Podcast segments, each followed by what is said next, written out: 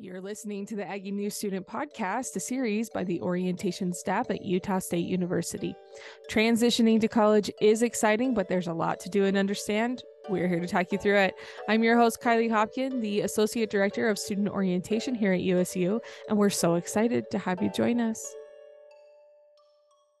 right. This is a bonus episode of the podcast, and it's one that I am really excited to share. I sat down with my colleague Craig Whyte, the executive director of our student financial support services here at USU, and got to hear from him about a topic that we hear about and get questions about quite a bit in orientation, and that is about the FAFSA and why it's so important. So, to set the stage, FAFSA stands for Free Application for Federal Student Aid. And it is so important for students to fill this out annually. And oftentimes that's met with resistance when we talk about this. And we found that a lot of it comes just maybe from some misinformation. And so we're here to bust some myths about the FAFSA. And Craig does a great job explaining kind of a quick rundown of what it is and why it's so important for students to complete a FAFSA and select Utah State, even if they think their parents make too much money or that they're not going to qualify for aid. So let's turn it over to Craig. Kylie, thanks for having me today. We appreciate the good work of orientation. And I hope this podcast reaches a lot of students and parents because the FAFSA really is important for a student to be eligible for federal, state, and institutional institutional dollars to help them pay for school. I think the first important thing to keep in mind is that education truly is an investment, and we recognize that. And we believe the outcomes are are very impactful for a student in their future. So recognizing it's an investment, how do you pay for that investment? That's what student financial support is all about. We are here to help students understand federal, state, and institutional dollars that will help them pay for school. And then within student financial support, we have the Student Money Management Center, which is a financial literacy and coaching piece help under, to help students understand their, their budgeting and their costs. When it comes to the FAFSA, the FAFSA is actually administered through the U.S. Department of Education and it is the largest provider of student financial aid in the nation. Often students will say, well, my parents make too much and I'm not going to qualify. And there could be some truth to that when it comes to Pell Grant and work study. The FAFSA will allow students to be considered for federal loans, Pell Grants, and work study. But at a state level, anytime the state has given the institution funds to help with scholarships, traditionally there is a component of financial need. And the university will you look at the FAFSA for students when we when we award the dollars to help students from the state.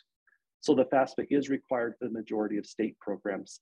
And then here at the institution, we have need-based scholarships, and there's also private scholarships or endowments. These are donor-driven awards, and a donor can have the ability to indicate some of the requirements for their scholarships. And if a donor indicates that financial need or a need-based scholarship is required uh, as part of their gift agreement, then here at Utah State, we, we look at the FAFSA. We're just not looking at estimated family contribution, which is a really important part of FAFSA.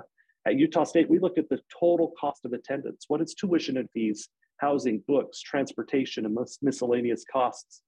And we then look at what a student has received from federal aid and from the state and from the institution, comparing that to their total cost of attendance. And a student will have what we call unmet need. They're somewhere in the middle where students will still have a, a, um, an expense. That's how we award need-based scholarships at Utah State University. We look at unmet need.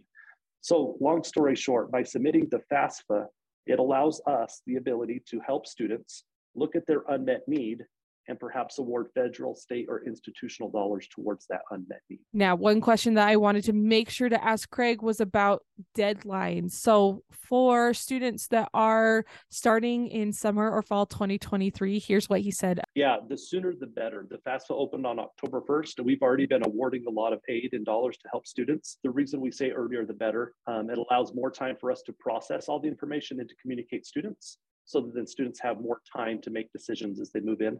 If students are submitting the FAFSA as late as June or July, um, often that the results of that are so late in the process that it's not beneficial in the stance of making a decision.